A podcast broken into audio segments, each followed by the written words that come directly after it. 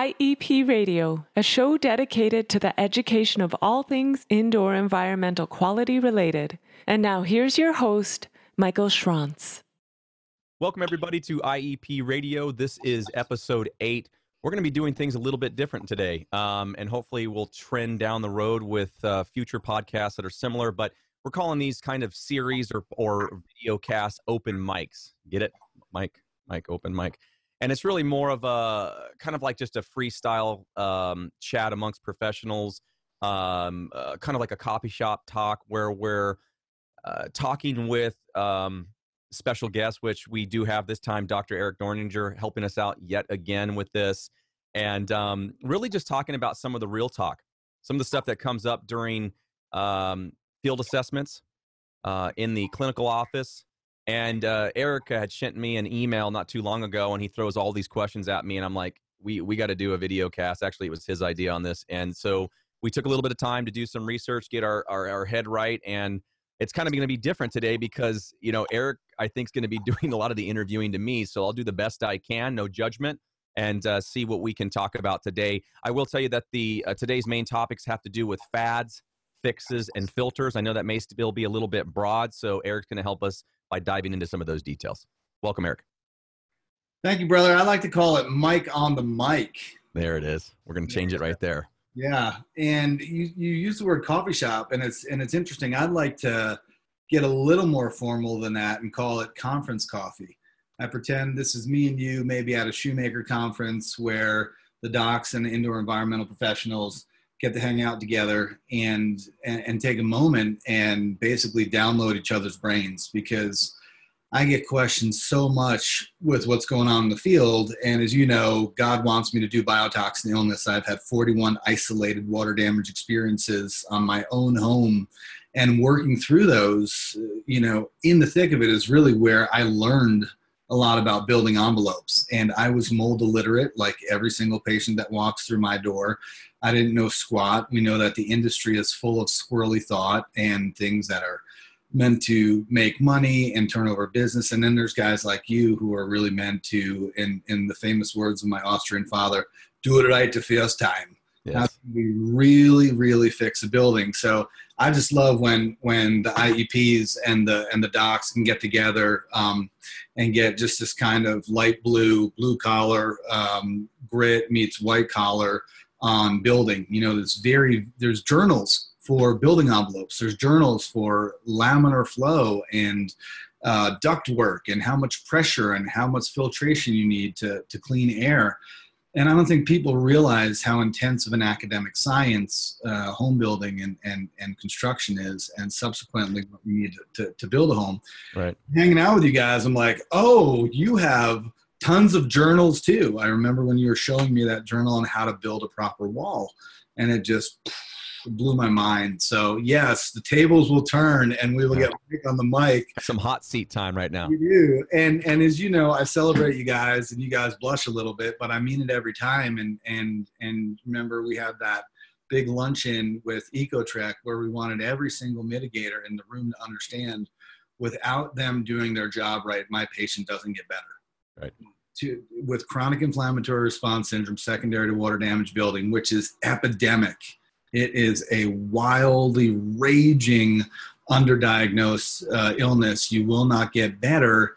The Shoemaker protocol is limited until that first step, the base of the pyramid, is corrected. You need to get that building clean.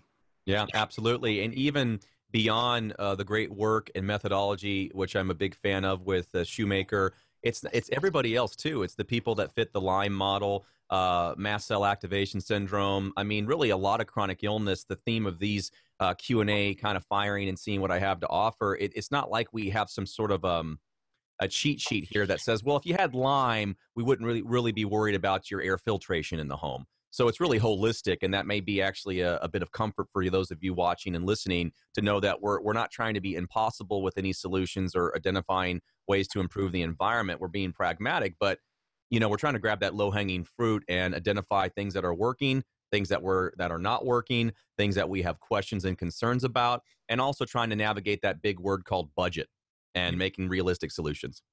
And and I think you trigger a couple things for me. The first is there are true shenanigans out there, true people uh, who who need to check themselves before they wreck themselves because in the integrity of their soul, they are intentionally ripping people off. Sure. And then you have, and that's and and that's a certain percentage of what we see in the IEP and mitigation field. Then you have any field, any field, right? And and I've heard uh, one patient called this the five percent dominance rule, where five percent of any profession is truly an expert and knows what they're doing, whether it's your accountant or whether it's your plumber, whether it's your lawyer, whether it's your doctor.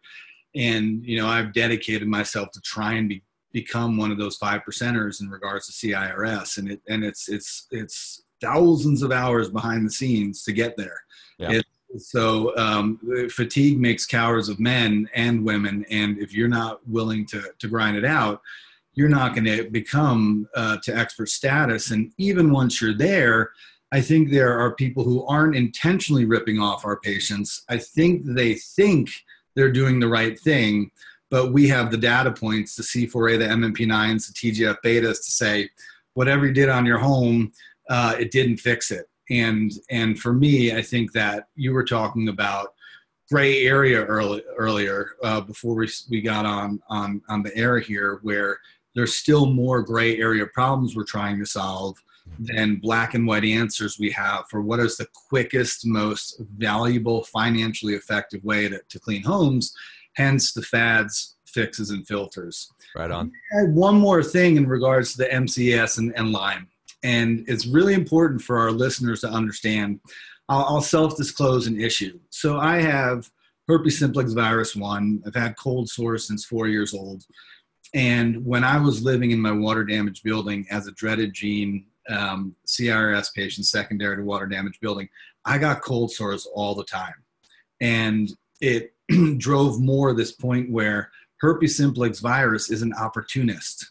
It's looking for a confused and weakened immune system to be able to replicate and take over my body again. Most of us have these herpes family viruses, whether it's Epstein Barr virus or varicella coming out as shingles or chickenpox or herpes simplex 1 or 2, and um, Lyme MCS if you are truly diagnosed um, with the with the specific criteria for those disease processes and you have CIRS water damage building you have a really hard time finishing those other disease processes getting that mast cell to stabilize being able to truly kill and mop up Lyme and subsequently Lyme toxin if you're in water damage building because the chronic inflammation leads to immune confusion which leads to eventually white blood cell count goes down and and and you don't have a functional organized immune system anymore. So then you're asking the antibiotic to do all the heavy lifting in Lyme or you're asking your mast cell to stay stable when mildly triggering foods historically if you didn't have CIRS, water damage building as an underlying diagnosis are going to go and and so on and so forth. So again, I can't tell you how difficult it is if you're CIRS WDB and CIRS Lyme or CIRS WDB and MCAS to deal with the latter if the former isn't happening. If you're right. building. And you, lead, and you lead that back to, yeah, right, exactly. It's the built environment, whether it's the home, it's the office, wherever you're going to, yeah. being pragmatic about addressing that first because you're right. We have the metrics, we have the data, but it's also mm-hmm. not a perfect science. I'll just touch on the one point you meant had to do with ethics and morals. Um, it, it's such a it's such a dilemma, right? Because um, we want to do what's best for you, uh, those people that are out there uh, learning, and but it's it's tip of the spear. There is definitely stuff that we know a lot of, but yeah. it's not it's not something so simple as all you needed to take was a couple bit of Advil and you're fine. This is much more complicated, and the home's no different. In fact, I've, I keep on hearing doctors, and I don't know if they're just trying to. Um, you know, give us a pat on the back or whatnot. How they say it feels like the the process of an IEP's or his role or his or hers roles is more complicated because of the nature of a home to just constantly change. Whereas at least with uh, the body and uh, its function, there's certain things that you can tell by testing small amounts of the body that you know are going to be uh, holistic in the body. It's going to be the whole thing, or it's going to be an organ, or it's going to be something. And the home is constantly changing. It's like a moving target uh, that requires a different solution depending on that situation. And so, um, yeah. you're right. I think it's root. This is if it's not the cause or the trigger, Uh, Yep. It's certainly something we still need to look about because no matter what you read, no matter what study you're looking at, it's not like anyone's saying water damaged buildings are the place to hang out. Yeah. Well, and again, I think uh, to give you that pat on the back, you are the most important step. The diagnosis you do on a home and the treatment plan you you set forth for a mitigation company to to accomplish, and, and some of the do do it yourself techniques that homeowners can do themselves. If it doesn't happen, everything we do downstream fails. And when we're working through the shoemaker protocol, I tell patients, you know, if we could get them into clean dorms, uh, if there's a billionaire out there who who is interested in this, we are going to write a business plan to have 10 clean dorms where we'd like a financier to sponsor uh, the real estate for 10 clean dorms.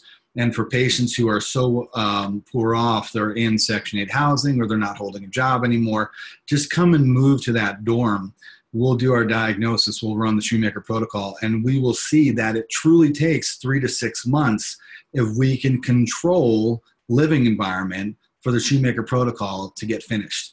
That What- discussions come and that discussion comes up all the time with what we do. You're right. It's a, it's Yeah. mainly an issue of money and having the ability the ability to monitor it the right way.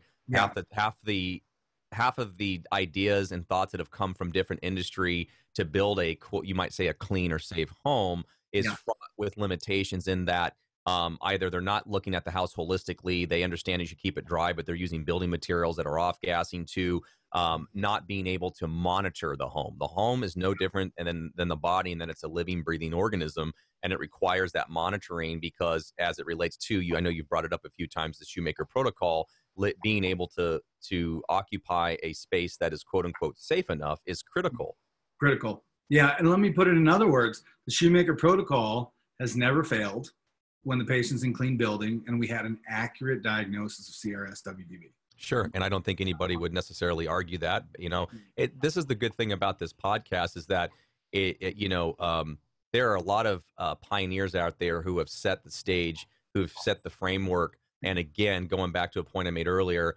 whether or not you're working with a shoemaker certified physician or somebody who practices it, uh, whether or not you're working with somebody who takes pieces of that protocol uh, and has their own method, or there's another organization you're working with. There's other beautiful organizations out there like ISEAI.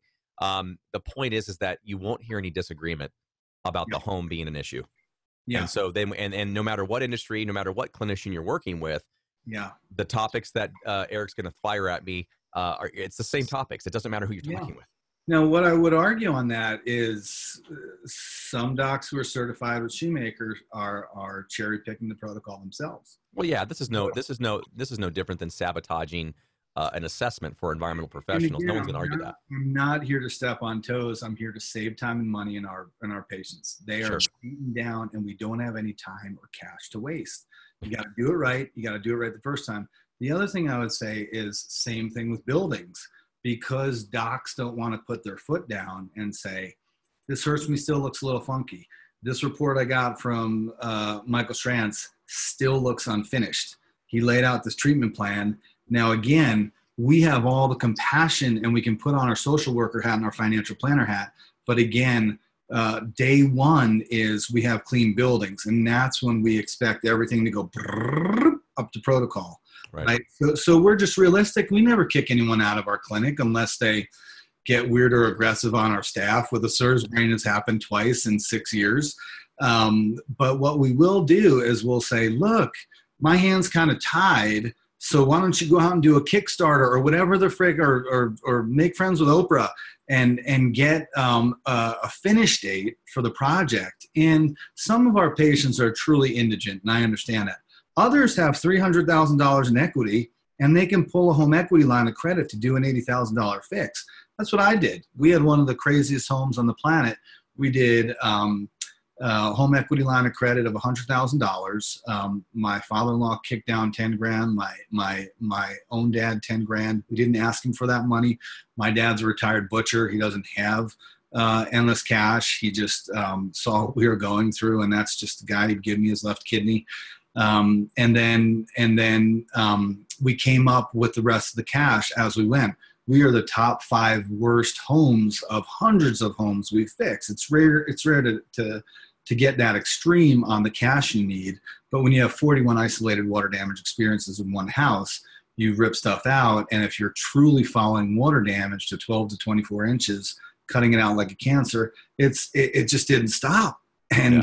We just had to have and, and thank goodness we're in Boulder and I bought a home at a time and, and, and put some sweat equity into it, put on my tool belt and fix some things up. Whereas the years went on, we were able to pull a hundred thousand in, in home equity line credit.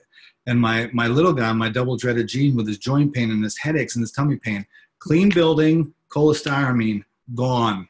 Yeah. Gone, gone. All symptoms gone.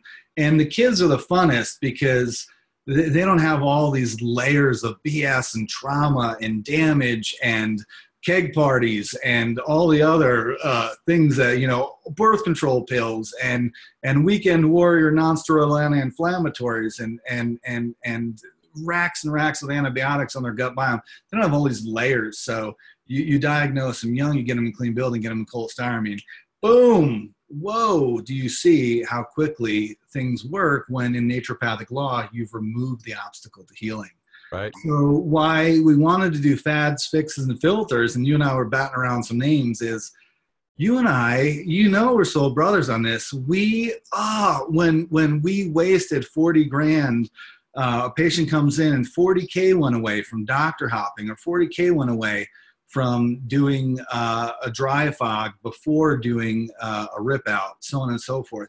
You just go, oh, and now you and I are in the position with the patient where now there's no money right? We, right. we spent Uncle Frank's donation. We spent, you know, my dad gave 20K. We spent, you know, my husband makes uh, a quarter million a year, but he already did $100,000 to this and he wants a boat. He doesn't want to fix uh, mold and, and whatever the story is. Right. Uh, as people finally trickle into a real diagnosis and get working with real qualified indoor environmental professionals, it, it can be um, financially uh, disruptive, some of the cash was there to do it right the first time. And well, is it any wonder? Why, is it any wonder why these people are throwing their hands up in the air and not uh, not following through? That's a hard hit. Not everybody has that kind of money. Right, and I have two goals on this. My my first goal, and if we can't get a financier, it's in my business plan. Right now, we're doing college funds, still need the occasional vacation, and we hired an MA to improve patient care. Uh, we hired a, a, nutritionist who's also helping with some of our educational outreach. We want to start doing more group style visits to save money in regards to things we explain over and over again. I'm trying to do um, the, the video casts with you so people can come here as a resource and and and start to, to get it in, in a way that they don't have to pay our hourly to, to get the basics. But but but our goal is at 10 to 15 years out if, if we can't get someone to help we'll at least have a small home um, where out-of-state patients can stay um, for a nominal fee or, or maybe even pro bono just why does that why does that feeling of it takes a village just really be why it's applicable to the highest degree right now. It, it is. And even if we did this even if they came and stayed for three to six months got completely better right? And their husband or their wife or their sister or their friends got to see them the lazy i'm lazy i'm crazy all went away. They believe us that it was just chemistry physiology because they feel 100% again just like the sequential activation of innate immune elements trial showed us right? How shoemaker had to prove for court the treatment uh, works you remove them from the building you treat them everything normalizes they're healthy again at least they'll have that reference point so when they move back to that home and they get sick all over again, they'll say, okay, now we're going to go find the money or we're going to. I love the talk you and Larry Schwartz gave on to move or not to move, right? By the time you involve real estate fees and moving fees and disruption of that, could you have the cash to just fix, you know, a $15,000, um, uh, what am I thinking of? The uh, uh, crawl space. Right. Well, Larry, it was Larry who actually, and hit to his credit in Irvine, that did a great job on that particular topic. But to your point, that's the issue: is that we're chasing something that's chronic. It's not necessarily immediate. Sure, sure, there are people who are symptomatic, like they walk right into an environment. There's something that they can feel, but for for a lot of folks, it's it's more subtle. It's more gray. Uh, or or even um, they're high functioning and they don't know it's that their body's like attacking itself or there's other issues going on and it's hard to say, yeah, oh, okay, forty thousand dollars, sure, I'll sign up for that when it's nothing immediate. You know, you spend forty thousand dollars, you get a brand new car, you you see what you're getting. Um, you get in a car accident, heaven forbid you break your leg, you know, okay, it's going to cost ten thousand dollars or what more to fix my leg. You, you, you, not that you want to spend that money, but you appreciate it. Trying to fix things that you predominantly can't see Hmm. uh, is very frustrating for many people. So this is great. What we're doing is to kind of give them that real talk and And honestly, it's a great point, especially when a spouse um, has already supported the healing of that chronically ill person and gotten nowhere. They, they've dug that hole of, of losing faith even deeper.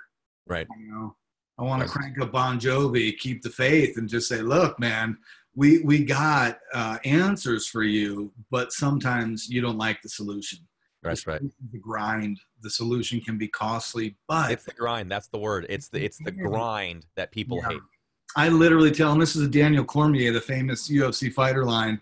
When I'm working with uh, with um, uh, he was also Olympic wrestler for the states, and and I literally have to tell some patients sometimes, embrace the grind. We have the answer, but like like a Olympic wrestler in the wrestling room who's not in the mood to go to practice, and they go anyway, and they get their ass kicked, and they're getting sweaty, and 220 pound men are trying to dominate them and they have to keep fighting. You have to keep fighting. But you want good leadership on that fight. You want clarity on that fight. You want as much documentation through that gray area. And the last thing I'll, I'll touch on is, is I think um, this sicker, quicker phenomenon, I'm challenging this. I'm really challenging this. Personally, I don't get sicker quicker after being sick as hell. I can post my labs. I had a, a an MMP9 over a thousand. You know, my my my kids had some of the worst CIRS labs I've ever pulled on children, and uh, I think you know ISEAI's doing having the the woman on DNRS talk. Um, Annie Hopper. we we uh, load some of the Wim Hof breathing techniques, um, some of the um, longevity diet stuff by Walter Longo with resetting genes through um, water fasts and fast mimicking diets. I think we can pad the Shoemaker protocol in some of these um, innate immune inflammatory responses. And then again, we have to teach patients. I'm going to teach in um, uh, Burlingame, California, right outside San Francisco, functional endocrinology for, for docs this weekend. I start taking my cholestyramine or Welchol three days before the trip for the entire weekend, just in case the four star hotel is a mold bomb, right? And then I'll continue my Welchol, my cholestyramine three days at least after the trip. If I if I got a hit and I don't feel well, I go up to 14 days. If I'm not feeling good at 14 days, I'm pulling blood right? So, so the Dorninger tribe, we went to Croatia and all over Europe um, for three weeks for my dad's 80th birthday two summers ago. Everyone were in this rental car, and everyone's taking the roll call tablets uh, as we're driving to the next town. You know, it just goes. proactive. Yeah, it just goes with a snack for sure. So, so I, I think um, some of the power we can offer on these video casts is you're getting a little psyched out on this. There's ways to reset this. And again, number one, in my personal experience, is Shoemaker Protocol is proven, it's documented. If you follow steps, it has never failed. Not once doesn't work. When it doesn't work, we have something to point to. You still have MARCoNS positive. We still like that HERTSMI. Um, you didn't hit your cholestyramine doses. That can be because we're trying to figure out how you tolerate cholestyramine. You know, it would embrace the grind, right? But when they're done, um, things like the Genie, things like DNRS, things like um, uh, Wim Hof breathing method, things like um, getting them back into the the exercise ramp up, getting their power back, right? Uh, not feeling so psyched out all the time about sicker, quicker phenomenon. I, I don't I don't have it, uh, and a lot of my patients don't. When we work them through the confidence um, that we have from the data and their numbers, and again clean buildings. And and this is totally anecdotal we get them in a clean place for about three to six months. So after you go through the protocol. What we're noticing is is don't go off to hawaii and stay in a moldy condo to celebrate i'm CIRS free. Right. just really lay low in your healthy air places for six months. Let those genes uh, chill out. Don't poke the bear just uh, put it in neutral you know Exactly. exactly. Yeah. yeah. no, it's a, it's a struggle, but you're you're kidding, you're hitting on key points that we talk about uh, multiple times, typically a day with clients about um, the point I took from that last was you got to be careful not to uh, over mentally, you know, um, sell or buy into something that may not be so true. You may have a person's bad experience and they share it and you learn about it um, and and we can use that to segue into some of the fads that we also hear about. Yeah. Um, get get uh, the healthy home quicker, thicker, uh, you know, for less money, mm-hmm. and we run into a lot of challenges with that. Uh, one yeah. of the issues, of I course, want is quicker, sicker to be yeah, sick workout at CrossFit, yeah, right, the mountains. Or how about I'm healthy enough? How about I'm healthy my enough? first wife made like real love for the first time in three years. Yeah. Oh, now everybody woke up. to a concert. Uh, yes, I went and watched the Nuggets beat the Spurs and was able to stay out till 11 p.m. and wasn't like the Pepsi Center's freaking me out, yep. right? So, so this is the, the possibilities, and then with Genie, you know, in regards to fads, fixes, and filters. Oh my gosh, for that five to ten percent of CIRS patients that have uh, we think finished the protocol and and something's missing. Genie is figuring it out. We had a couple cases with Dr. Shoemaker this last couple weeks this is next level stuff, folks. I mean, this is giving me confidence with a 12 and a 10 year old with with CIRS genes that we don't got nothing to worry about. Uh, their experience as a 20 year old, their experience as a 30, 40, 50 year old is going to get cleaner and cleaner. The treatments are only going to get better. And uh, transcriptomics, uh, really being able to see the expression. We had a patient on Monday, and then I'll go on to the um, to, to, to my first question here, but he's doing well on THC CBD, and and uh, he uh, we can see one of the genes that CBD, the non-psychoactive cannabinoid, turns off. And we see that that part of pain, uh, when he started CBD, he got about a third, about 30 to 50% reduction in his pain. And it's the CBD is addressing that part of his genie right? We saw so you're in the, you're in the right state for this, aren't you? Well, we are, but I mean, CBD is just a novel anti-inflammatory. Think of it as turmeric and fish oil, uh, et cetera, et cetera. The the the uh, the other thing we could see on him is every part of the protocol that's supposed to work worked. The genes that VIP dampen were totally normalized in him. So this is what Genie's giving you the power to do. It's like having a phone line to God and being like, what's left on Jimmy's case, right? It's really the next level. I get it. You're asking us IEPs to come up with a genie for the home, and you know what? That's a lot of pressure. That's really what I I would love you guys, and we'll talk maybe on another video cast about. We're really asking you to be Superman with X-ray vision, and it's and it's uh, a task that's really not cool. I mean, it's it's it's and and and then you guys like, God forbid you miss something, right? Because you know we love ecotrek. They're dedicated to the mission. I have no financial relationship with them. They just do the job right. And you might have said hey i want you guys this is where the water damage is. And once they start popping things open the trail might go further right? And and someone might say you know why didn't mike tell us about that? And that happens what one out of 10 times one out of 20 times? And being nice. and you well may, maybe on a bad day right? And a good day you're you're you're hitting them out of the park but we're asking to have x-ray vision so in regards to these fads one that just came up um, and and eh, we can call it uh, fad or fact you know okay. um, is uh, someone said I had a dirty HERTSMI. It HERTSMI 12. One one awful, but no one's gonna get better uh, in there. And um, and they uh, they said no problem. We did some dry fogging we're good. So the issue is, what's up with this dry fogging? Um, is it something that people can start leaning on as a solution?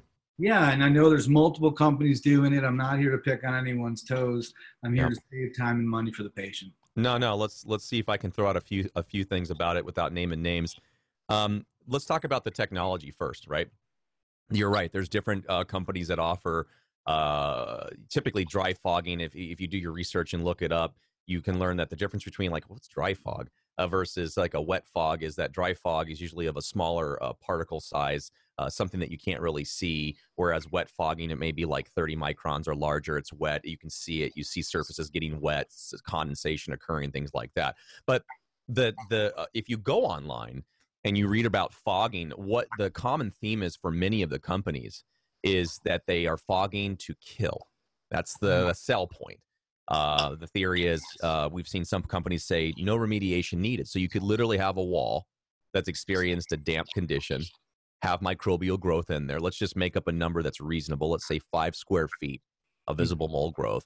And instead of spending the thousand, perceivably thousands of dollars to do a more traditional remediation where you're setting up the containment, using the engineering controls like negative air pressure and proper entry and exit controls, that you skip that step and you just cutting, cutting, cutting, the cancer out in a proper operating way. right you could say that they're saying we don't need to cut the, the quote unquote cancer out because we can fog it and with these really small you know micron sized particles this fog in high concentration that it can get into the interstitial spaces and that's true it, it, it will there are plenty of pathways in your home even the outlet uh, on your wall or the light switch or, or, or even more the bottom of your uh, drywall hits the floor. It's not always hermetically sealed. There's a gap, and mm. like anything else, they're re- they're relying on diffusion or the ability for a particle that's um, being bombarded by nearby gas molecules and and it's constantly wanting to move and it's going to go from a higher concentration to a lower concentration so in plain english when you fog this stuff it's going to migrate to areas where that fog is not as concentrated and hence you have your interstitial spaces what but here's the mm. problem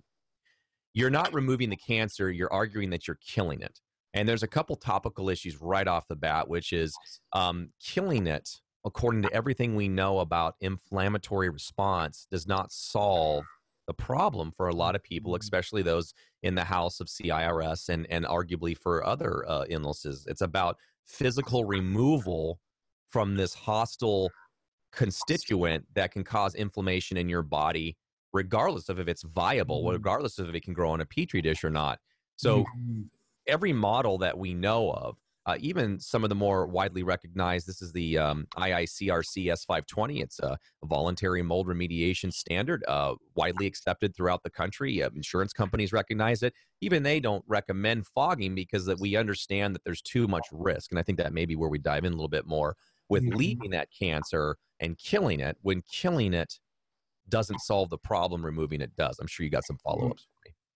Well, it's just uh, that brings up a conference again. We call it, you call the coffee coffee shop talk, and I'm calling it conference coffee, where my mind got blown as a doctor of. I think it was 2016 in Arizona, um, where I really understood its removal.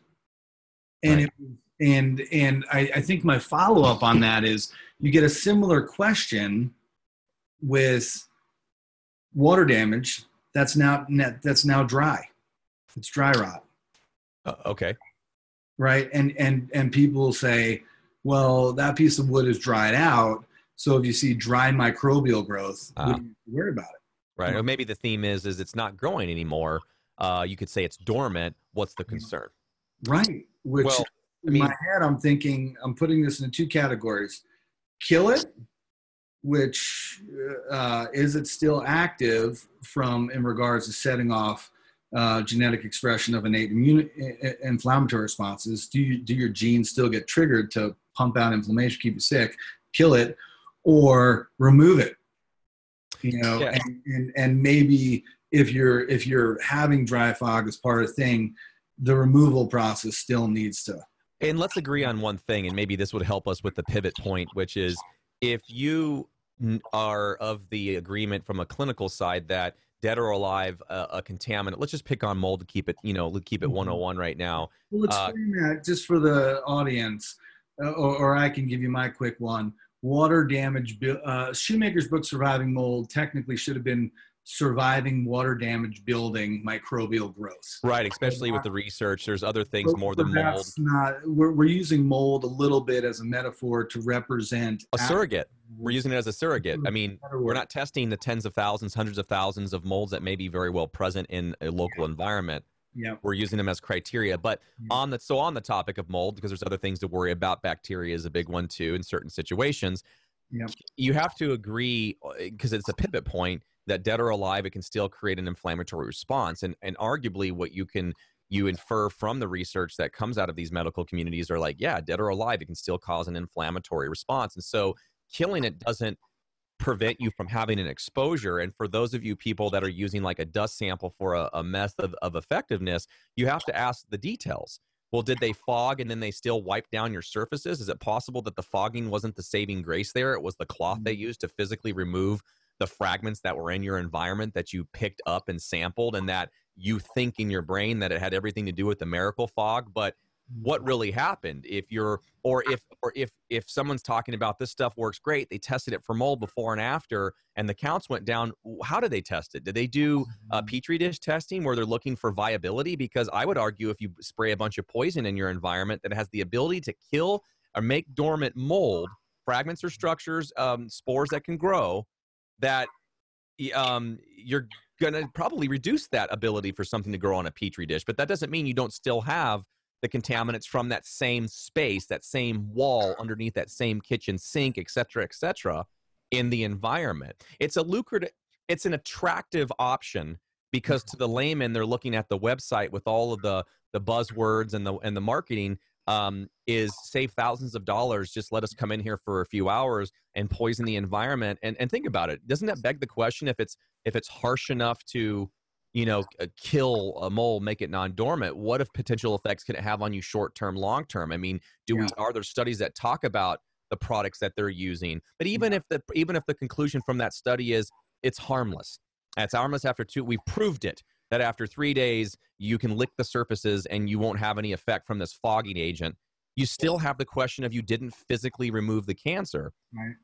It's it's challenging. I think source removal is is is always going to be the go-to and and this is the same topic whether we're talking about fogging now there's other fogging just eh, to to to, to a couple companies credits there's other fogging that's used not to get into interstitial spaces it's right. fogging to drop particles out of the air yeah. Um, uh, I promised I wouldn't mention names, so I'm not going to. But for those of you who pay attention and know anything, you'll probably know the the product I'm talking about but it's more of a wet fog application and, and it's designed not to kill it's designed to drop particles out of the air uh, mm-hmm. uh, the idea that you're scrubbing the air you're still wiping the surfaces you're yeah. still doing you're still remediating uh, the areas uh, first and then you're cleaning you're not just fogging well to keep you um, in the safe and narrow i'm the doctor the iep i can mention greg weatherman was a lot of the guy a lot a lot who pioneered what we call fine particle clean and that has been a necessary step for some of our patients after they've had the cancer cut out of their wall. And even though you do things under negative pressure uh, properly, it's still a dandelion effect. And when you're ripping out that moldy wall, this is going on. And for some of our patients, uh, their books and everything has been exposed to that uh, for many years. And we have to do a fine particle clean, as you're suggesting, this fog that drops or settles all these particles out of the air. And then you literally vacuum and wipe everything up. And now we have a home that won't test uh, positive or hot uh, on the HERTSMI. And well, and one of the and one of the things that was important in in in that narrative is that you said that they removed. We're using this term. You remove the cancer.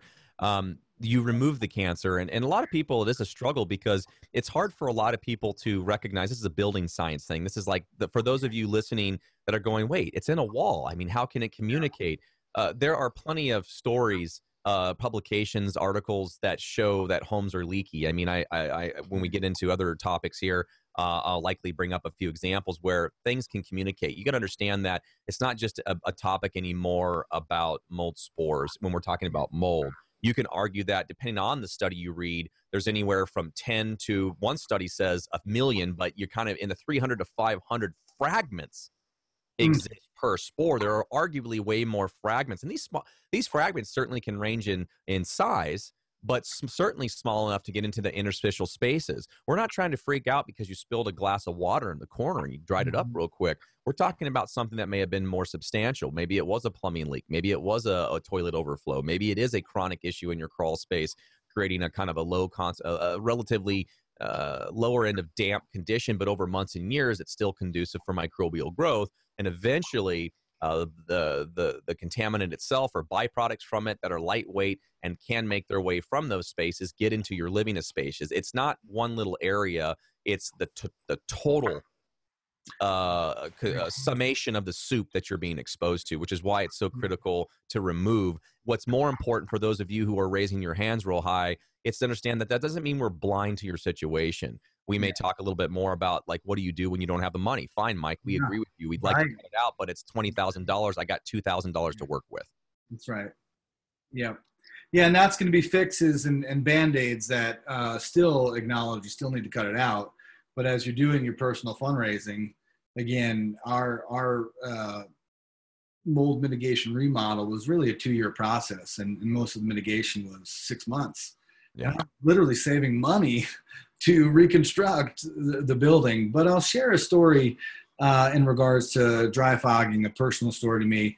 We use the company um, that BioBalance that that um, is suggested non-toxic, and uh, this is when I was mold illiterate, and it was my first year um, working through CIRS, and I had a lot of charlatans advise me.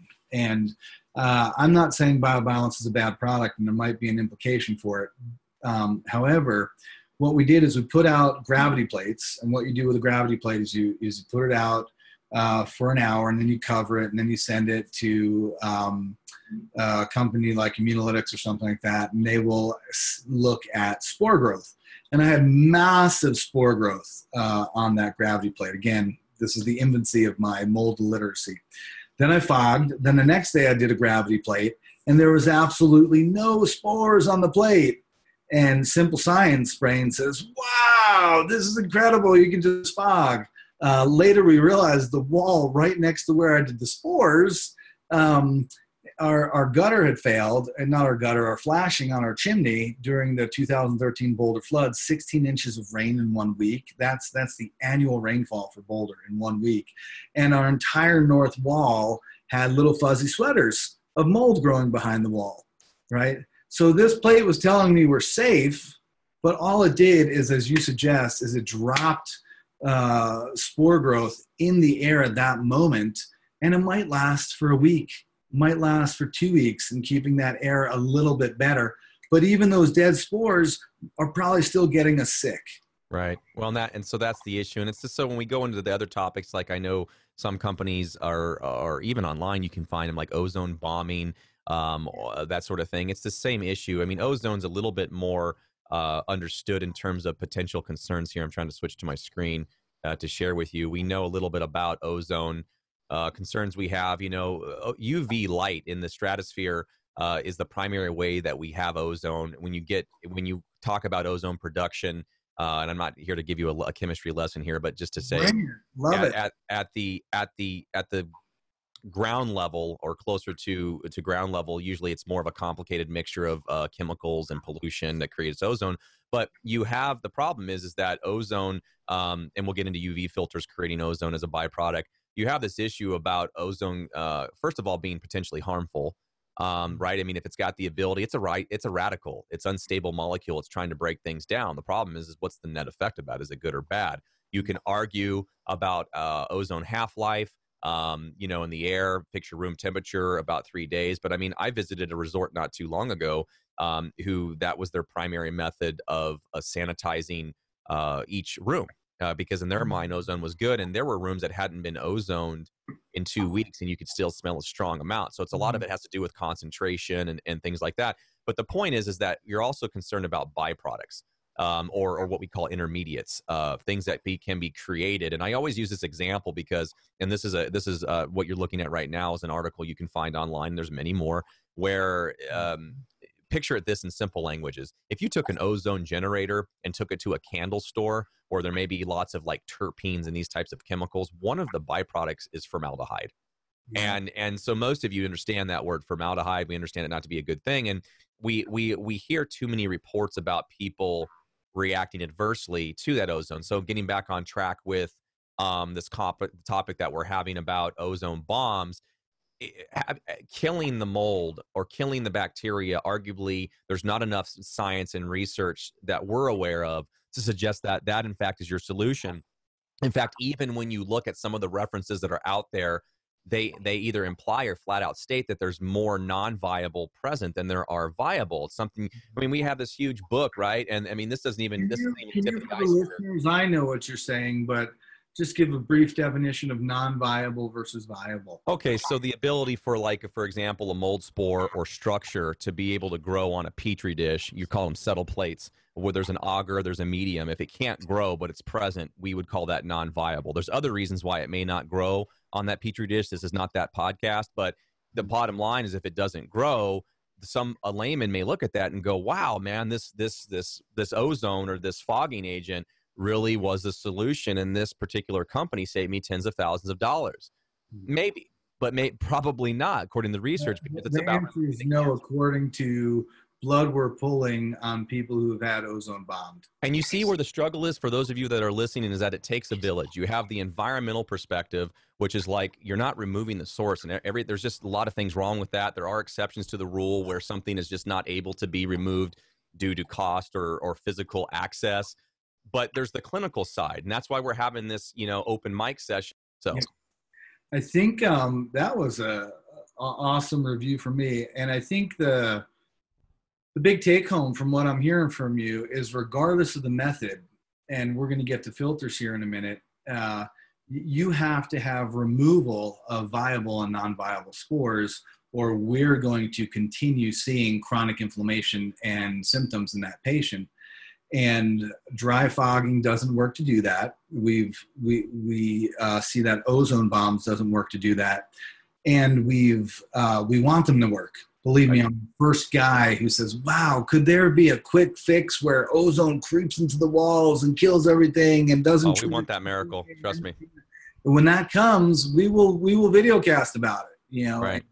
and and Mike and I will just go hunting and fishing and uh, and you guys will all be healthy. Um, yeah, it's all it's all about total picture and really what you need. And I, and I want to stay on task with filters and stuff like that too. But it's really about navigating. It's also working with somebody who can help you through this very complicated situation. Yeah. You know, some of it maybe does need to be remediated. Maybe there is a part about maybe there is like a wet fog or something where it's not trying to kill, it's trying to drop mm-hmm. particles mm-hmm. out of the air, that sort of thing. So it's this this video cast. We don't have a month to record of what it would take to really get into the science and have a chalkboard behind me, that sort of thing. But the the bottom line is that um, killing, in my experience, hasn't been an effective solution. Source removal is because then there's nothing to ask about. There's nothing to talk about. And I would also add to that. Um, I don't think we need to belabor it because I want to cover some other topics and, and pick your brain.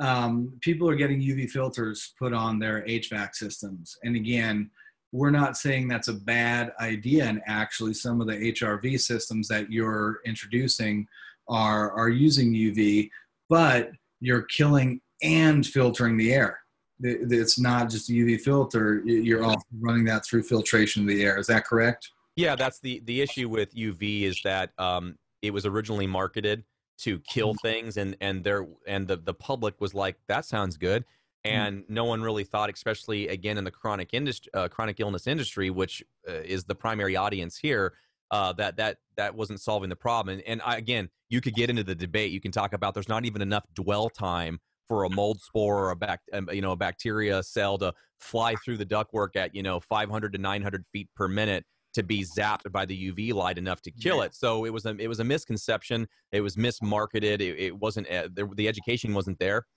the other issue was a byproduct. We talked about, you know, UV light creating ozone. Uh, we're basically putting a sun uh, in, in, our in our ductwork, and and and the question was, is is it creating enough ozone uh, to cause adverse health response? G- generally, in the world of chronic illness, uh, the expression I give with people is your equa- your life is represented by an equation, except it's not x plus y equals z. It's like uh, it's like X plus, and then there's like a hundred more variables equals whatever. And so we're saying we're not 100% sure, but everything that talks about ozone beyond ambient levels of exposure in the air usually isn't a good thing. So let's just remove it from the equation. Let's just not put it there. Here's the exception. We do deal with certain situations where, um, uh, say it's in a more humid climate and you have an evaporative coil. This is on your air conditioning. This is how you get that nice cool air coming out of, uh, of your ductwork and perhaps because of the moisture load and the demand that your system's going through the system could use a sterilization uh, of the of the uv uh, of the coil using uv that's not necessarily now designing to tell you that it's like cleaning your air but that it's really sterilizing the coil itself to mm-hmm. minimize microbial buildup buildup of biofilms and things mm-hmm. like that don't forget what I said before. It's you know it could create ozone. Are there are there new lamps that they're coming out with that really create just small trace, almost really non-detectable amounts of mm-hmm. ozone? That's what we hear, but somebody show me the document that says this is the acceptable amount of ozone that you can be exposed to. So we mm-hmm. really want to save using ozone as a sterilization of your coil for those those situations where you're having chronic problems with your air conditioning system and the this the uh, the alternative would be to replace the system which maybe you can't afford to do you're hearing another narrative which is it's complicated and working with a professional iep is going to be probably beneficial somebody who understands that chronic illness and and paying attention to those details well i use the word for myself that i i hope till the day i die i remain medically curious and it's hard to find people in the iep world who are uh, building curious. You know, they kind of fall into their, we're going to do some sports uh, traps, we're going to do some air sampling, we'll get this real estate turned over, we'll get this building sold. Um, then there's the IEPs that we need for our patient population, like you, who are going to critically think and challenge all of these notions. And what I would say about the the UV is it brings up for me another problem, um, maybe not a fad, but a, a true problem where people in Colorado, maybe Arizona, they want their air a little bit more moist and they put uh, humidification onto an HVAC system. You trigger this in me because the coil, keeping that microbial growth down, we will often see those humidification systems are riddled with microbial growth. You know, they'll, sure. they'll moldy. We also see, and you're the land of um, of swamp cooler. Uh, who thought of this idea? to pull in air, run it over water on a machine that gets full of leaves and, and mold food, and then pump that moist, uh, microbial laden air into a home. And how many of us have heard, I was doing much better um, until the summer, and that's when they turned on their swamp cooler. Yeah, real quick on swamp coolers. I mean, we know that it's cooling through evaporation. We all understand the concept of evaporation. Go run, work up a sweat, let a cool breeze hit you across. That sweat sweat evaporates. It feels like it almost gives you a chill at times. Uh, the concept was good, and it was good in certain application. And you will see a lot more swamp coolers in dry climates like Arizona, like Colorado, things of that nature. But it's also, let's just put it this way: in the summertime, I get a lot of phone calls uh, from people who they'll call up and the, the nature of the conversation goes something like not sure what's going on but there's mold growing in my closet or there's mold growing literally on my computer seat. And the first thing i'll ask them because these are you know not necessarily normal things that you know if they said i have mold growing underneath my kitchen sink i'm going to think you know a kitchen sink leak. I'll ask them do they have a swamp cooler? And every single time it's i have a swamp cooler and they're just pumping in um, you got moisture levels of uh, you know 90 95% or more relative humidity, if you want to use that as a measurement, coming out of the duct work, and you're you're getting levels uh, st- sustained of 80% plus over weeks and months, and that mm-hmm. becomes an environment conducive for growth. So yeah, going back to uh, your humidifier comment that you initially brought up, it's a trick because uh, beyond we we talk so much about lowering relative humidity, keeping it below. You'll hear different target levels. I've I've usually said 50, 60% or less, but you don't want to go too dry because then you get into issues of like respiratory problems. You get into even issues of viruses. Why do so many people get the cold in the wintertime when it's drier? Uh, here, things like that. There's a balance, and depending on what study you read, I have one I reference in my reports to clients where it's like 40 to 60 percent. So I understand the concept of using the humidifier, but it becomes a maintenance item. It becomes a point of some of these humidifiers have a wicking filter on them, similar to a, uh, a, swamp cooler, where they drain the water over this filter, then the air blows through it, and that's how they inject this moisture laden air. And mm-hmm. no, most people, I would argue, wasn't but years ago that I even re- knew that was how they accomplished that on some setups. You'd pull over in the access panel to the humidifier, and the wicking filter, it looked like a science experiment. It was literally loaded with microbial growth so obviously i don't necessarily that the solution is get rid of it because you may have a respiratory issue where too dry is a problem for you but it's about making sure that you're checking it more periodically and even more than seasonal you may want to go in there on a weekly basis and just make sure that everything's looking kosher. Right. Uh, i have a delivery man. I'll be right back. Oh yeah sure. Um, uh, I would love you to talk about uh, lay out for us what are some of the band aid fixes, uh, honoring that we still have more work to do in the house. But Absolutely. What, what are we going to talk about on fixes? Yeah, fixes a good thing that came up too, and I'll share my screen for for the audience was use of filters. Um, we came up with uh, uh, this idea of you know people talk all about uh, quality of filters, what to use.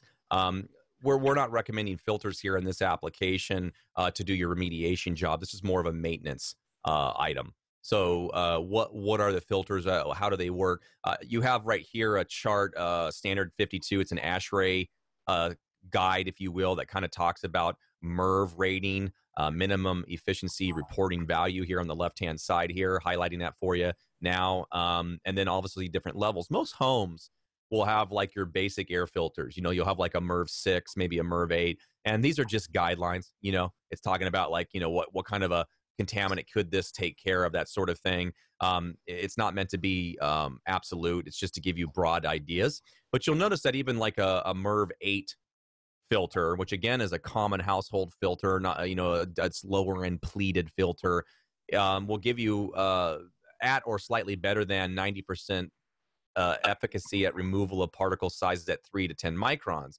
And some of you may be raising your hands going, well, that's good right now because I noticed right underneath that I see mold spores. Well, mold spores, we go back to those things that there's arguably way more fragments than there are these big heavy mold spores, not to mention the fact that heavier, heavier particles are typically not going to be removed with filters. And that has to get into the science of um, um, aerodynamic um, uh, sizes of particles and how they behave in a sedentary environment, an environment that's quiet. It's not outside. There's not a big wind. You don't have laminar flow going on. So most of your larger particles are going to end up being settling out. There, I don't have an exact number for you because a lot of it depends on uh, how your house is, is built, um, where it's at in you know how it's affected from the outside, um, reservoirs, um, sources. But arguably, where where I start to see um, uh, HEPA filter grade uh, media diminish in its ability to, to lower particle counts are about five microns and higher. And I've done this with particle counters. There years ago, I would I've used them on thousands of homes, and and it's it's no surprise that the larger particles aren't being really effectively removed because they're not getting sucked in. You understand that if there is a heavier spore in the air and it um, is 10 feet away from your portable air scrubber or from the return vent that you have in your home that it's not going to suck it into it it's going the particles going to drop. And so it's a combination of a good household cleaning which we can talk about more in a second i see that eric's back but also about the fact that really that where a filter is going to do a better job for you is in removing the smaller particles. Well if it's if it's going to remove the smaller particles because the smaller particles are the ones that are going to be floating around the air more they're going to react they're going to diffuse in the air like smoke you know, it's like when mom or dad or your brother and sister cook popcorn in the kitchen, you can smell in the bedroom on the other side of the house because that the oils and whatnot are so small that it diffuses and you smell it. And so you want to get a higher efficiency uh, filter, whether it's a portable system. Uh, there's different brands that are out there. Um, I, I it, uh, hard to say which one's better. I know that a lot of it's in the marketing and the quality of the build. But if you bought even a lower end Honeywell unit for two hundred and fifty dollars versus a higher end model you've heard different terms, um, uh, the ones that are out there, which I have no problem mentioning these uh, Air Oasis, um, IQ Air, things like that. You'll find that they will have higher reported MERV values, and they're going to remove those 0.3 microns or even smaller, which are arguably where these are going to do the most productive good for you. They're going to be removing a lot of the, and we see it. If you had a particle counter right in front of you and you turned on that machine, you'll watch that 0.3 mi- uh, micron and even a little bit larger uh, particle sizes drop significantly. So air filters, I think, are a good way um, to reduce exposure. There's a little bit of debate in the industry about if it's really doing that much good for you. No one's going to say don't put a good air filter in there because the concept is if you lower total particle count, you're lowering your lowering your exposure. So uh, good filters are great to have, whether or not it's a whole house filter. There's other topics we can get into with filtration, but we want to typically get this high MERV rated filter you can get. Probably a MERV 12 or a MERV 13 is about as comfortable as you can get with a standard air conditioning system before you really want to start working with a local air conditioning company to make sure that they're not putting a, a filter that has a too high of a MERV rated. So imagine that one, the MERV 20 at the top of the list.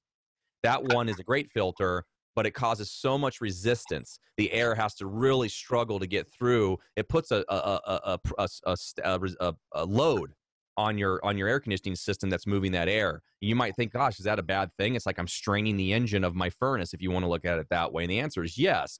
But there's solutions to get around that. Maybe your system does have a strong variable speed motor on it. Maybe it doesn't. You work with a local air conditioning company who can come in and put like say an ECM motor or a multi-stage variable speed motor. It's basically like putting a stronger motor in your car, except you're doing it in your furnace so that it can handle those higher MERV rated filters to do a better job at removing the very small particles of which are going to be the primary exposure in your home when we're talking about small particles versus a larger particle size like a mold spore.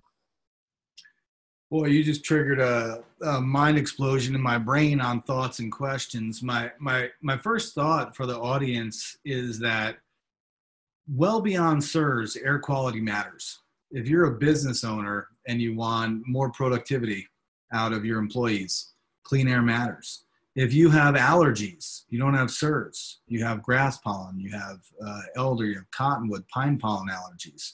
Filtering that out is is the big deal and it goes back to some of i remember Oreck had like a infomercial on z- z- z- zapping these things and again it brings back common sense things thinking is not so common and we go back to this whether you're dealing with CIRS or allergies pull it out filtration over killing something.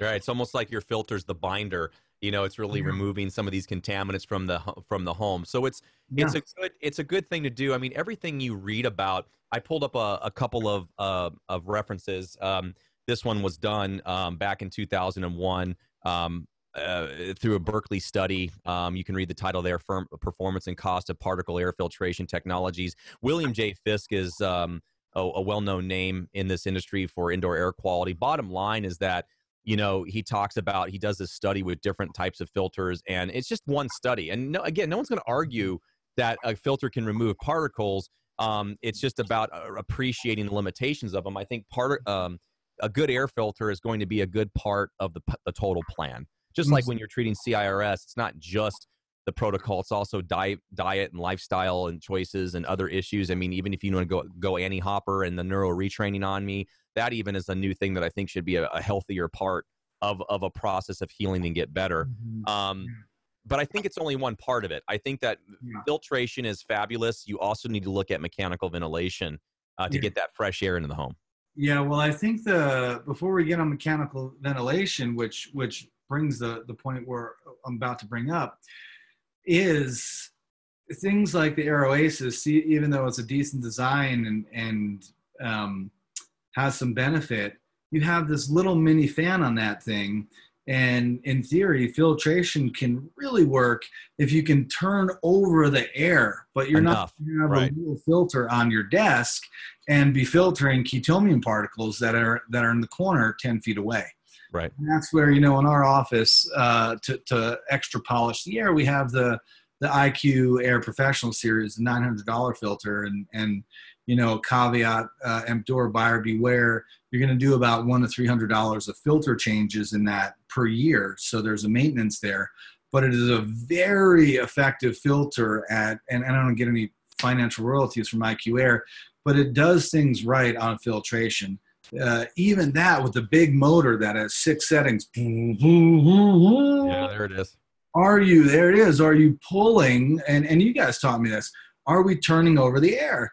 versus right. in, in, our commercial building you have a giant filter where myers uh, plumbing and heating come and change the filters every six months in the top roots and branches building and you're turning over air through your hvac system so that, it, that it's more likely to get cleaned where where at some point maybe uh, with these MERV values putting uh, the best possible filter on the whole system HVAC, whether, whether it be for commercial residential, is is how we're going to get in front of this a little bit. But we'll always put an IQ Air in someone whose C4A isn't coming down. We got a clean HERTSMI. We can't quite figure it out. They're not at a moldy church or moldy CrossFit box or a moldy yoga studio or moldy office. It seems like their buildings are pretty clean, and they do much better um, with that IQ Air in you know a 10 by 15, a 10 by 10, an 8 by 12 room. Uh, we just don't expect that filter to be able to turn the entire air over in that house. And it even comes with wheels. It's like a little R2D2 unit, which is telling you, move me around, plug me in over here, plug me right. in over there, plug me in over here. So, well, and you brought up a good point. Even in your example, I was just doing some math. I don't think I was ignoring you. I was doing some math on my computer or my phone. Um, it's all about air changes, and even this study talks about you know, uh, in order for there to be a certain level of effectiveness of reduction, they're not talking about CIRS in the study. They're just talking about more of a an objective reduction in particles. We're correlating that with a good thing here is that you have to move enough air, and so that's why normally we do look at whole house filtration. That is the system or the ducted system you already have because you're moving anywhere from about 1100 to even up to 1800 per system cubic feet per minute. So you know, like a cubic mm. foot times 1800 of them a minute you're filtering a lot of air changes, uh, a lot of the air in that represents that building. You know, it, whereas a smaller unit, whether or not it's Air Oasis, whether or not it's uh, Austin Air, uh, these are true filtration units. They're actually mm-hmm. filtering the air. They're not a purification technology, although mm-hmm. that's another topic the, the misuse of the word purification or the confusion of that word. You're filtering, you're not moving as much air, but even even your system, your IQ Air, uh, is moving 300 plus cubic feet per minute on its high setting. Um, and that's a lot of air in, a, in, in that example you use of a 10 by 10 room, where if you do the mm-hmm. math, you're doing multiple air changes per hour. Yeah. And, and that's no surprise that, and by the way, this is not a, the point here is not to say that you do this in lieu of remediation of a known source. This is no mm-hmm. different than a dry fogging thing.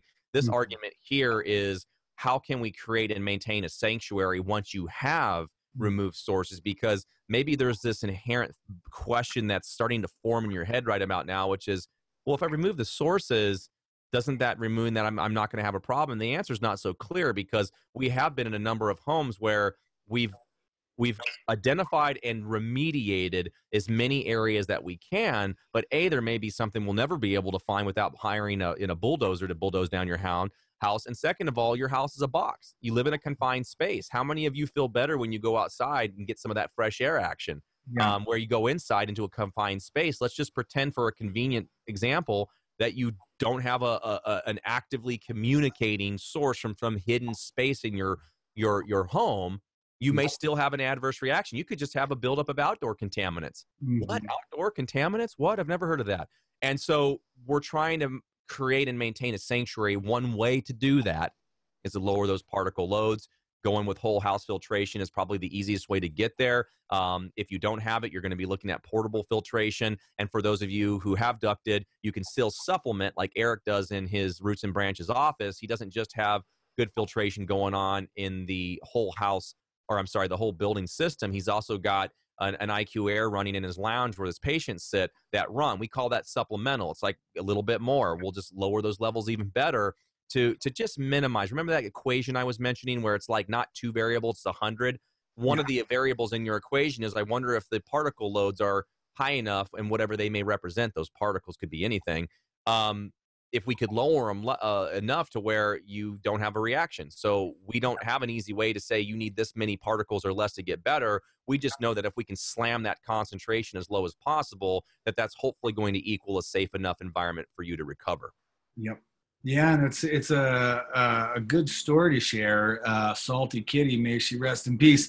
We had a cat named Sea Salt. She was a beautiful, uh, gray striped kitty and uh, I honestly think one of our mitigation remediations we need uh, we need to kill her. Like just she couldn't handle another one. But may, may she rest in peace. And and what she would do is what I learned the spiritual journey for me and CIRS was um, God whispered in my ears, if it doesn't have a heartbeat, throw it out. So basically, what I need is uh, a laptop, a bowl, uh, a couple, of fork, a knife, my kids, my wife, my my one cat right? So so we hoard things because of feelings of inadequacy right? We, we say oh i got to hold on to all these books. Like this is what's left of my books. I had about eight times those bookshelves because i had a fear of being enough as a doctor. And all they were were more mold food to collect right? The, these are the ones that i actually use and resource. So it gets interesting in regards to the spiritual journey of Am I a hoarder? What am I holding on to? Why do I hold on to these? Why does my brain work? And one of the things that I would do is I would hoard books and I would hoard reclaimed building materials because one day I'm going to build the picnic table with this Wow. redwood that I pulled over on the side of the street and rescued from the landfill, right? Um, Carpenter right out of the big book right there, man. Just following in his footsteps. here's your blue collar, white collar, uh, Boulder organic hippie, right? I'm going to save the redwood piece uh, from going into the trash. And I had a giant wood pile in my backyard, and it and I had it tarped, you know, so it wouldn't look like uh, Sanford and Son with all my junk pile in the backyard. And and the the tarp held for a year or two. Then the Colorado sun broke down the tarp, and whenever it would rain or thunderstorm, water started to penetrate into my woodpile. And Sea Salt, the kitty, would get scared of lightning storms. And where would she jump into? Under the tarp into the woodpile. And when she would nuzzle with me, I would actually get symptomatic. And these were back in the days of the mold plates, and I had learned better and started using HERTSMIs, and I had some of these mold plates. So I just pinged her a little bit with the mold plate, and the mold plate was full of aspergillus. And uh, I went when we finally, I think we threw out 16 full dumpsters of personal and rip out stuff. Uh, when we finally got rid of the wood, it was covered in aspergillus. So the thunder would come, sea salt would run into the wood pile, would lay in the aspergillus, then would vector the aspergillus into our home. Do we have Perfect. water damage mold problem behind the wall? Not necessarily. Not necessarily once you've done your work. Now, again, later we've had multiple follow up water damage experiences, supply line leaks and stuff like that. But in that situation, that's where um, you know our IQ Air moving 300 cubic feet a minute is going to help clear some of the uh, molds from the outside world that humans and pets can bring into your home. I want to talk about uh, too. I know I know you're running a lot of the questions. You, uh, the ones that I'm peeking at on my cheat sheet over here ones from you. And before we get into mechanical ventilation, um, uh, the the issue of um, particle re- removal again is just as a recap. The whole point of it is that you're just trying to lower the counts as much as possible. Um, eh, You're not trying to be impossible. We're not turning this into some sort of a clean room ISO you know 6000 type standard or class this or class that. We're just trying to be realistic. It's not that you necessarily need that type of environment but you know you're still encouraged to open up doors and windows when it's you know a good season. You don't have a forest fire you know uh, upstream uh, kind of a thing. And it, it's just it's about we'll save this for another podcast. Maybe the title can be just living in the real versus living uh, in a textbook impossible lifestyle. But air, air filtration is is a part of the battle. Um, there's enough information obviously out there to do as good as you can. It doesn't mean that if you have a MERV 8 that you know your arm's going to fall off. I mean, any filtration is better than none, and we can see that improvement. Keep in, in mind a lot of these studies talk about percentage like this is only 50% good. That's per pass. You know, I mean, it's going to pass, and you're going to constantly be scrubbing that air. Blah blah blah. Mechanical ventilation um, is is key, and I I- I know I'm I'm jonesing to talk about it because it's it's such an important topic. Um, there there are different opinions you get about mechanical ventilation. For those of you who don't know, uh, think about natural ventilation in terms of opening up a window or a door. You're naturally ventilating your house. But there are times uh, during the year where you won't leave a door and window. For Colorado, it's primarily during the wintertime. And for Arizona, it's primarily in the summertime. Too hot and and so when you create that closed door box um, and especially the boxes of today that are built even tighter than ever before to meet energy efficiency issues it's kind of an indoor uh, it's an inverse relationship with indoor air quality a tighter box you're throwing in like uh, more toxic products like pressed woods versus um, solid lumber and things like that that's a whole other topic.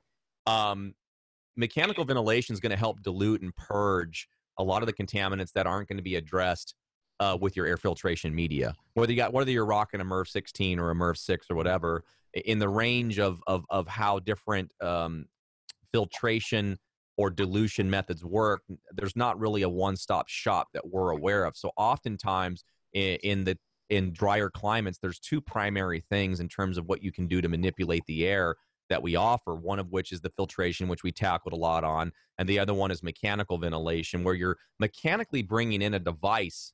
Uh, it's a, it's it's independent, usually run under its own power, and you're ducting that system, that fresh air from the outside. You're typically filtering it first.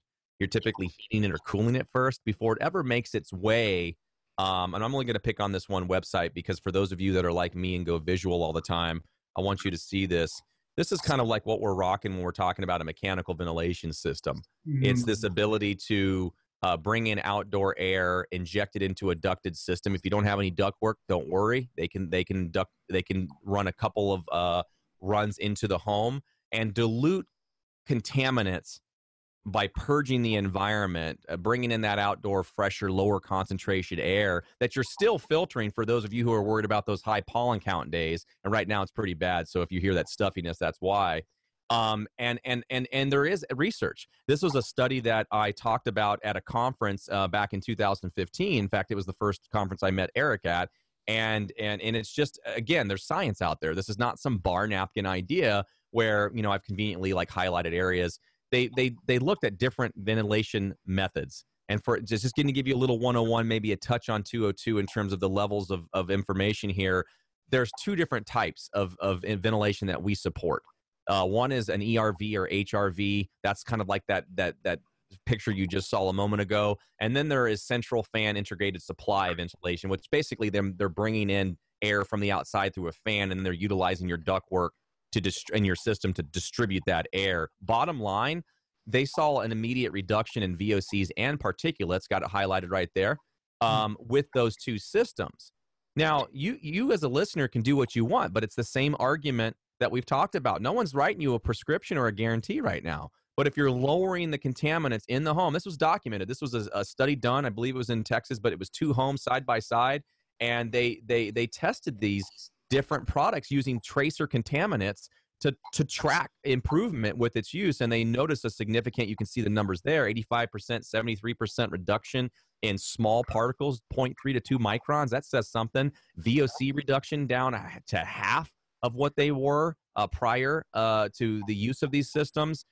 You, when you hear me talking to your patients, or to my clients about mechanical ventilation and filtration, it's because we understand it's not just about removing the cancer, it's mm-hmm. about creating and maintaining a sanctuary. And you've given me constructive criticism in the past, in the past and help push me, guide me, motivate me of that importance because you still can have people who have problems living in a box with no known or identified cancers and mm-hmm. that you really got to do more for them and create a it's not a clean room. It's just a, cl- a cleaner environment that gives your body a chance to fight and get better because there's a whole host of things that are going on in the body that are beyond my pay grade that you understand as a clinician and we're trying to we're trying to curve the odds back into the uh, occupants or the patient's favor by creating that safe environment for them.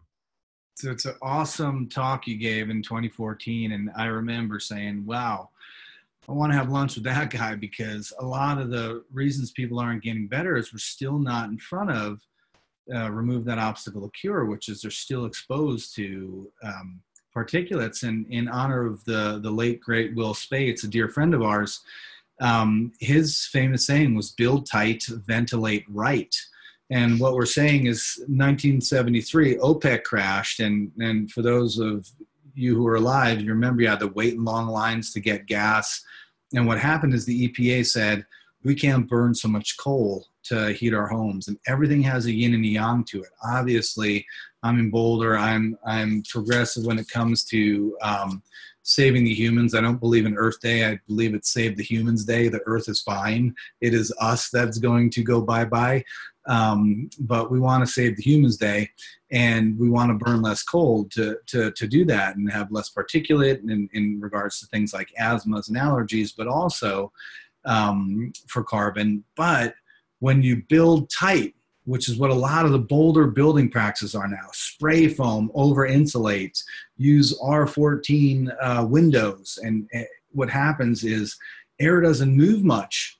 You don't have fresh air. The older homes, even though you're burning coal uh, uh like the Dickens, you would have lath and plaster and homes would breathe and, and they were super leaky and fresh air would come in and out. And we're not having that anymore with some of our modern practices. So even things like vocs microbial vocs from from from water damage building growth but things like off gas and carpets and formaldehyde laden uh, fire retardant mattresses these chemicals are now getting trapped and what michael's saying is extremely important for my house because uh, as he knows, we don't have an HVAC system. We're heated on piped water. so we don't we literally don't have fresh air coming into our home and this is the last step for for, for our home when we did our tax credit uh, through boulder city to say hey we're good uh, hippies who are trying to burn less fuel the guy came from the city and puts these two um, door systems on your front and back door to see how airflow is and he's like don't button up this house anymore and i didn't even know what he, he meant and what he's saying is there's no air turnover from the outside world into my home. We are just trapped air. I have I have a, a, a carbon dioxide meter uh, with uh, air quality, just particulates in the air that does indoor and outdoor. And my my CO2 levels in this house can get really high if we have lots of guests and activity because we literally don't turn over air. So what Mike's helping uh, with our house is putting in what's called a heat recovery ventilator. And again, it's one of these systems that pulls in fresh air, filters it, and then uses um, the heat that we've already put in the home to, to if it's a winter day to warm up that air as it's coming in save some money on our um, on our bills but also make sure that the dorninger family is is breathing fresh uh, air we live in a middle class uh, 2300 2400 square foot home pretty modest. And to install a system in there we do not have ductwork. To put in the ducts and the hrv it's going to be about $11000 so it's not cheap but uh, at the end of the day in regards to how much we've spent on cholestyramine and vip and, and getting our family treated um, building that air quality, that air palace where the family can, can come home and all of our genetics can just calm down and heal and sleep. We're spending at least eight hours a day in our home. It's more like, you know, eight to 16. Uh, I, I, think we're going to see some good changes, and, and that's the last step we have for, for our home. Yeah, I think you you hit that on the head in terms of just that observational. It, even the the real life number of you know eleven thousand dollars by the way, you know, uh, for those again listening, you know, it's also not uncommon to have a, a whole house system like that installed three or four, five thousand dollars, especially if you already have the duct work. Obviously, right. uh, Eric's situation is differs, but it's again, don't freak out on because there's always other options. You know, we're kind of giving you what we recommend and prefer. Um, you know, you can always work backwards uh, from any situation uh, because you know you can chip away towards success. Just a real 30 second bit here on this picture is a, a graph or actually a, a picture of different climate zones. And as you can tell, it's not perfectly dotted in terms of, you know, by county or zip code, but you get an idea where uh, there's a basic difference in mechanical ventilation between using uh, an energy recovery ventilator and a heating recovery ventilator. Both both offer the ability to bring in fresh air. The ERV uh, adds this uh, component to help uh, regulate moisture better in your home. Um, again, probably going to save this for another uh, podcast, getting into the the, the weeds with uh, mechanical ventilation and choices. But the takeaway here is to work with a local air conditioning company. Ask them if you know they can they do mechanical ventilation. What's the right uh, type of unit for my for my environment? And if you are wanting a second opinion, you can reach out to some of the IEP professionals. Uh, you can find a lot of us uh, either on survivingmold.com. I got to tell you, ISEAI.org has a list now of professionals, basically people who understand more about, you know, it, what what is the total consequence to this? I mean, are we bringing in fresh air, but are we not filtering it first? Because a, a mechanical air conditioning company may not be thinking in terms of that chronic illness perspective. They may not be thinking that we should add a MERV 13 filter on the inlet of that outcoming air. Um, and and this is because we're tip of the spear. We're talking about we're talking about new stuff here. This is not this is not something they normally do with the majority of the population, which is some you know healthy triathlete. That may not be a representation of a average uh, healthy adult in the U.S. But the point is, is that they're not used to working with chronic illness and paying attention to those details. So mm-hmm. add this to your your book of knowledge. Uh, mechanical ventilation is another you, good thing. Can you keep that up for a second? Yeah. Um, so just three quick uh, refining points. Down here in Florida, you see that um, that um, orange. You see also there in Houston the orange, right? The hurricanes, uh, hot and humid. My first CIRS patient from Florida was so balance compromised from his brain dysfunction from CIRS that he tripped and fell into his wall and literally fell through the sheetrock like uh, a dead body. You would uh, outline the chalk line. Oh, wow. He literally fell through the sheetrock. And on the other side, he saw black mold. And he didn't even realize he was CIRS at the time. He had heard that we're a clinic of mystery illness. He came and saw us. I said, Well, that might have something to do with your illness. What was happening to his home was because of the 100% humidity levels down in Florida, the moisture, remember, spores are in the Mojave Desert. You have mold spores anywhere on the planet. They need two main ingredients uh, food and water. Uh, American homes are mold food. It's the three little pig story. We build with paper and pulp, right? Remember the third brother built with brick, like they do in Austria, right? No, that's not what we do here. We build paperback sheetrock, pulp, uh, uh, cellulose ceiling tile, cellulose carpet paddings. This is mold food. The missing ingredient is is water where Mike and I live, we live in these dry climates. As long as you didn't uh, add the kibosh with a swamp cooler, you don't have a supply line leak to your refrigerator or uh, basement that flooded, et cetera, et cetera. You don't have to deal with this orange section here on these humidity levels. So Will Spates, our colleague, he would ha- ha- actually have to put on these ERV systems that he could only get uh, in Mexico, where they would pull air from the outside world, they would dehumidify it, filter it, and then put a positive pressure. If you hung a little piece of tissue paper up, you'd see just a little bit of a breeze in the home to keep the inside walls dry so that mold with all the humidity uh, and moisture water source they have did, doesn't eat homes from the outside in. Yeah will will back when he was around and you're right he was a good one um, who passed away not too long ago um, he introduced me to what you're talking about as a venting dehumidifier, and you know it was a, a good a good option for that climate because we still want fresh air, but these hot, yeah. humid climates pose new tr- uh, challenges, right? Mm-hmm. The amount of moisture you have outside. Tropical climates are no different for you know those of you living on the islands or that sort of thing. Of to be able to bring in, but you got to be able to condition or or clean that air first. And so, yes, great point on that, Eric. And um, it, it fundamentally we can talk about it for uh, you know it, it, there's so much science involved um, for those of you that have a good feel on it that's great. For those of you who need help you have these resources that we've already mentioned you can go to. I'll try to even put a couple notes on the uh, bottom of the video so you can kind of refer to things if you need help and guidance and helping install helping understand uh, the science a little bit more than what we've talked about with why how this could benefit and improve the indoor air quality in your home. Yeah, and and I'll add uh, one other one other tidbit on the ERV or the or the HRV. You may have difficulty finding local um, HVAC companies who are willing to do this. Yeah, uh, that's truth. In in Boulder, we have a guy that Mike actually um, has heroically uh, supported on on figuring this out.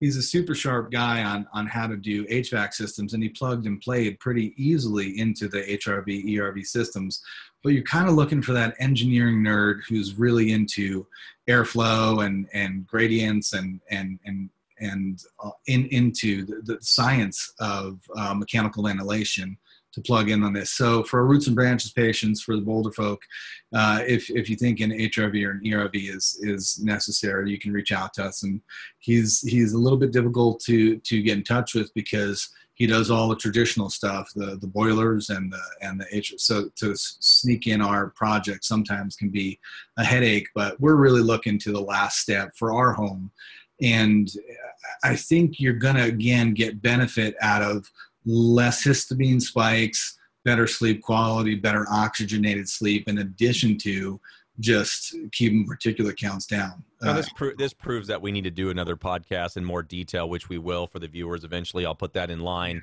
uh, to talk more about the in depths of not just the details, the weeds of HRVs and filtration, a little bit deeper talk, but how to find kind of instructions on how to find those local resources because it's not simple. It's not something we can cover in three minutes. For sure. And it's something that I honestly don't feel comfortable um, putting up on our website because what can happen is sometimes we'll overwhelm someone's business with our referrals because we know they're good at something. And then all of a sudden they stop calling people back six months later. Well, and this is what happened with like a lot of uh, folks is they get so good at what they do, or, or they're they're they're helping so many people. There's just not the demands there, the supply's not.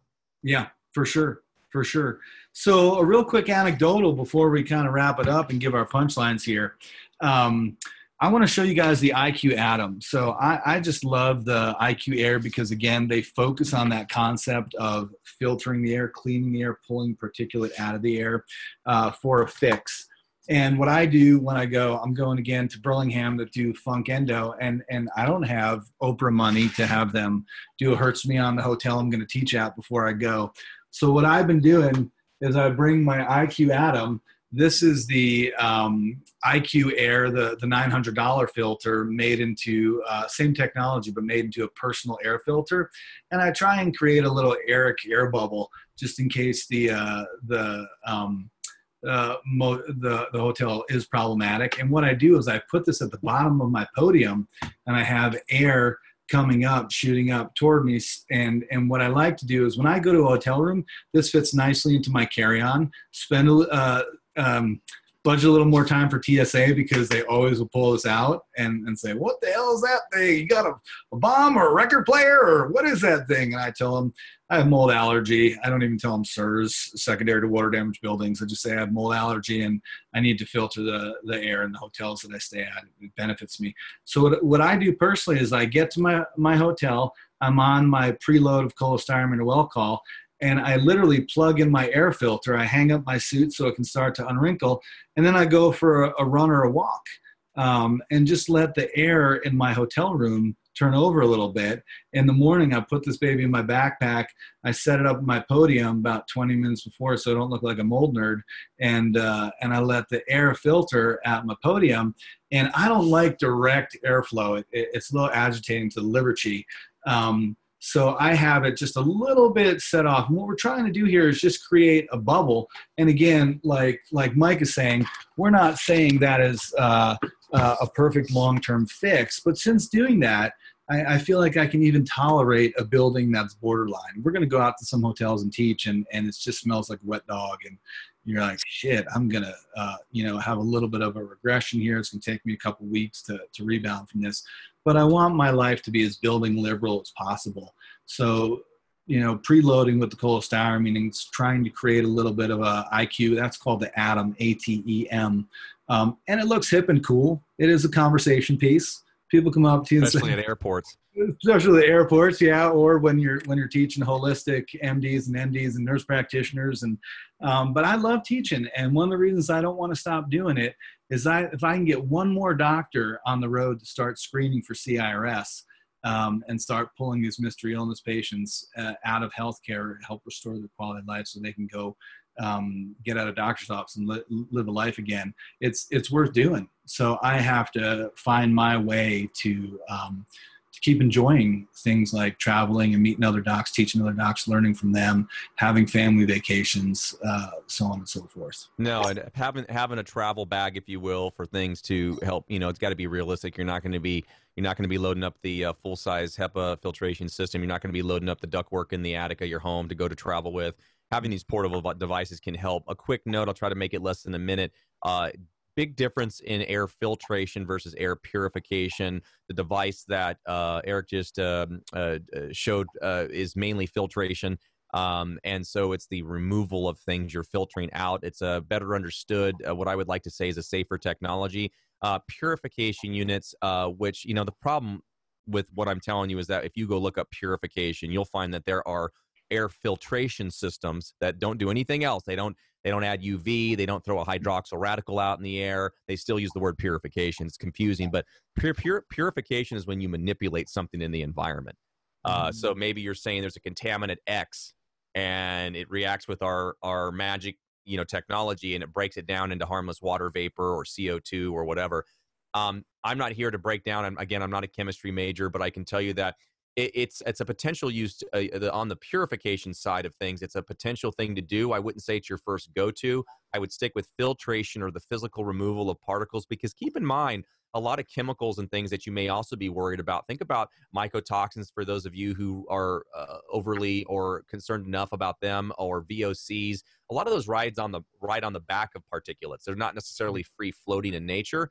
Um, and so, um, I mean, they are, but uh, from a ter- ter- standpoint of orders of magnitude, an, a good air filtration system is going to re- reduce a lot of that period uh, mm-hmm. for you. Um, and even looking at other things like if you're going to use a air filtration system and you're looking to have something that has a little bit more of a chemical reduction, finding something that used like sorbent media, like activated charcoal or things like that, may be a better option than going purification mode right off the bat. Um, the reason for that is is similar to the ozone. You know that ozone was promoted as a uh, purification, but we understand now that it has the potential. It does produce byproducts or intermediates. We have that same concern for these other technologies that we fought, we know far less than we know about ozone. Mm-hmm. And so it's, but we have heard uh, it's anecdotal, it's uh, it's subjective, but we have heard of clients who have used these purification systems, and they say, "Hey, when I turn on the system, I feel better." We've also heard of people that turn on these systems and say, "When I turn it on, I feel worse." Mm-hmm. Now, is that is that an Annie Hopper neural retraining limbic system issue? Is that a, because it's recreating uh, byproducts? Uh, and creating a worse environment, we're not sure. Remember that. I'm going to go back the third time now. I'm going to reference it. That equation in your life is not just two variables; it's a hundred. And if we don't know something and it's not essential to mm. add, you may want to wait to use that type of device on the on the back end. Think of it as more of a hail mary pass than anything else. You may not need to go that far. You could save a lot of money and you simplify your equation. You remove more variables so you have more control, more understanding of what's going on in your life. Mm. I, w- I think it's just such a great point, and I would piggyback on um, things like the Molekule um, is an example of this purification and we've had uh, anecdotally patients not do well on that. We've had anecdotally some patients not do well with the mild ozone byproduct of the Air Oasis even though um, it's it's lower than california standards for safe ozone levels.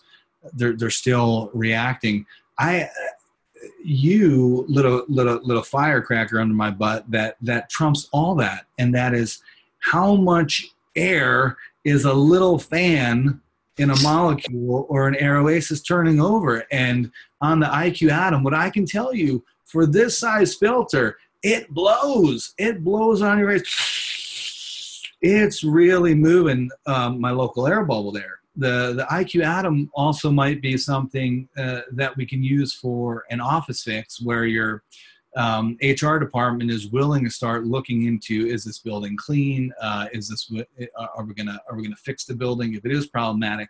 But until then, you're in your little cubicle.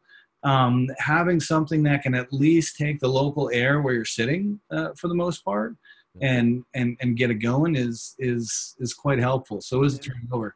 Yeah, you're right. I think uh, uh, the the the issue, and again, just 101 level, when you deal with the ability of any system to move air through its technology or the ability for a, a, certain motor to deliver a technology. When you start looking at units that are really small it's it's got those whole spidey senses wondering well what is really going on here? Uh, i will tell you and it is subjective and it's not been substantiated yet. It's very just observational in the field and what we've seen from limited studies out of australia and a couple other locations is that a lot of the purification technologies seem to do a better job at lowering VOC levels. And even one of the studies I shared with you earlier mentioned uh, a, P- a PCO technology, which is kind of this purification, break down things into what they would call are harmless or more, what I would call potentially more uh, or less harmless uh, byproducts, uh, carbon dioxide, water vapor, things like that.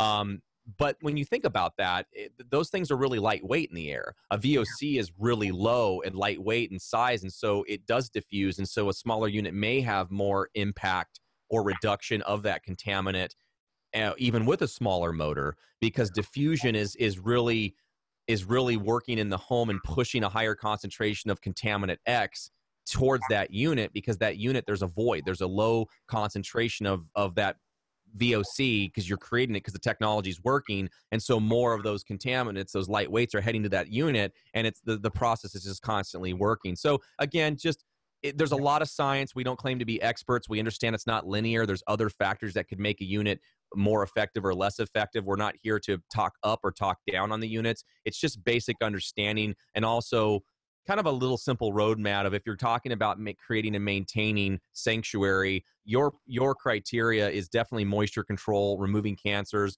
uh, it's also uh, good cleaning habits not living like a hoarder not having a bunch of surface areas in your home. You get into issues like proper drainage things like that. We'll talk more at the next podcast a little bit about that. Uh, and also just making sure you have a good filtration system and mechanical ventilation to purge out those contaminants. Dilution is the solution for the contaminants that are not going to be removed with your filters. Mm, love it. How do you think we did for our first open mic? Yeah, there you go, baby. Okay. Hey, I would I would absolutely say uh, on that closeout, what what a what a beautiful paragraph of how to think it through. Um, if it's too good to be true, it's too good to be true. Right. All right. So um, now I'm in the inner circle of Dr. Shoemaker working on this genie, and I'm going to tell you in the next 10 to 20 years, we are going to have improved, more cost effective treatments for this. It's only going to get better.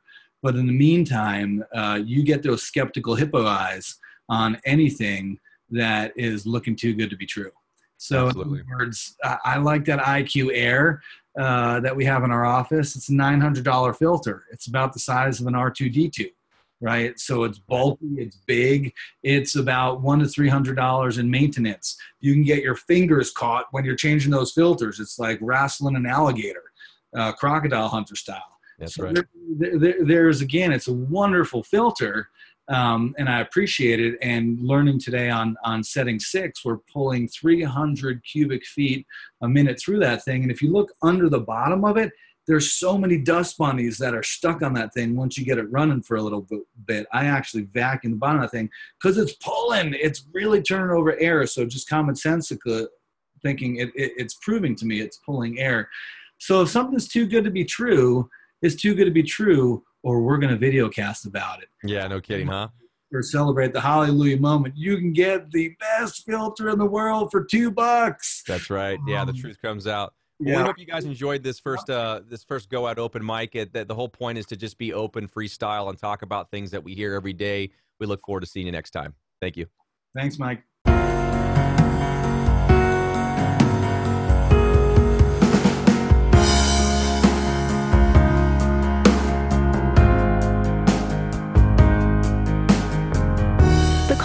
Of this show is for informational purposes and represents the sole opinion of the host and its interviewees only. Any reliance on the information provided in this show is done at your own risk.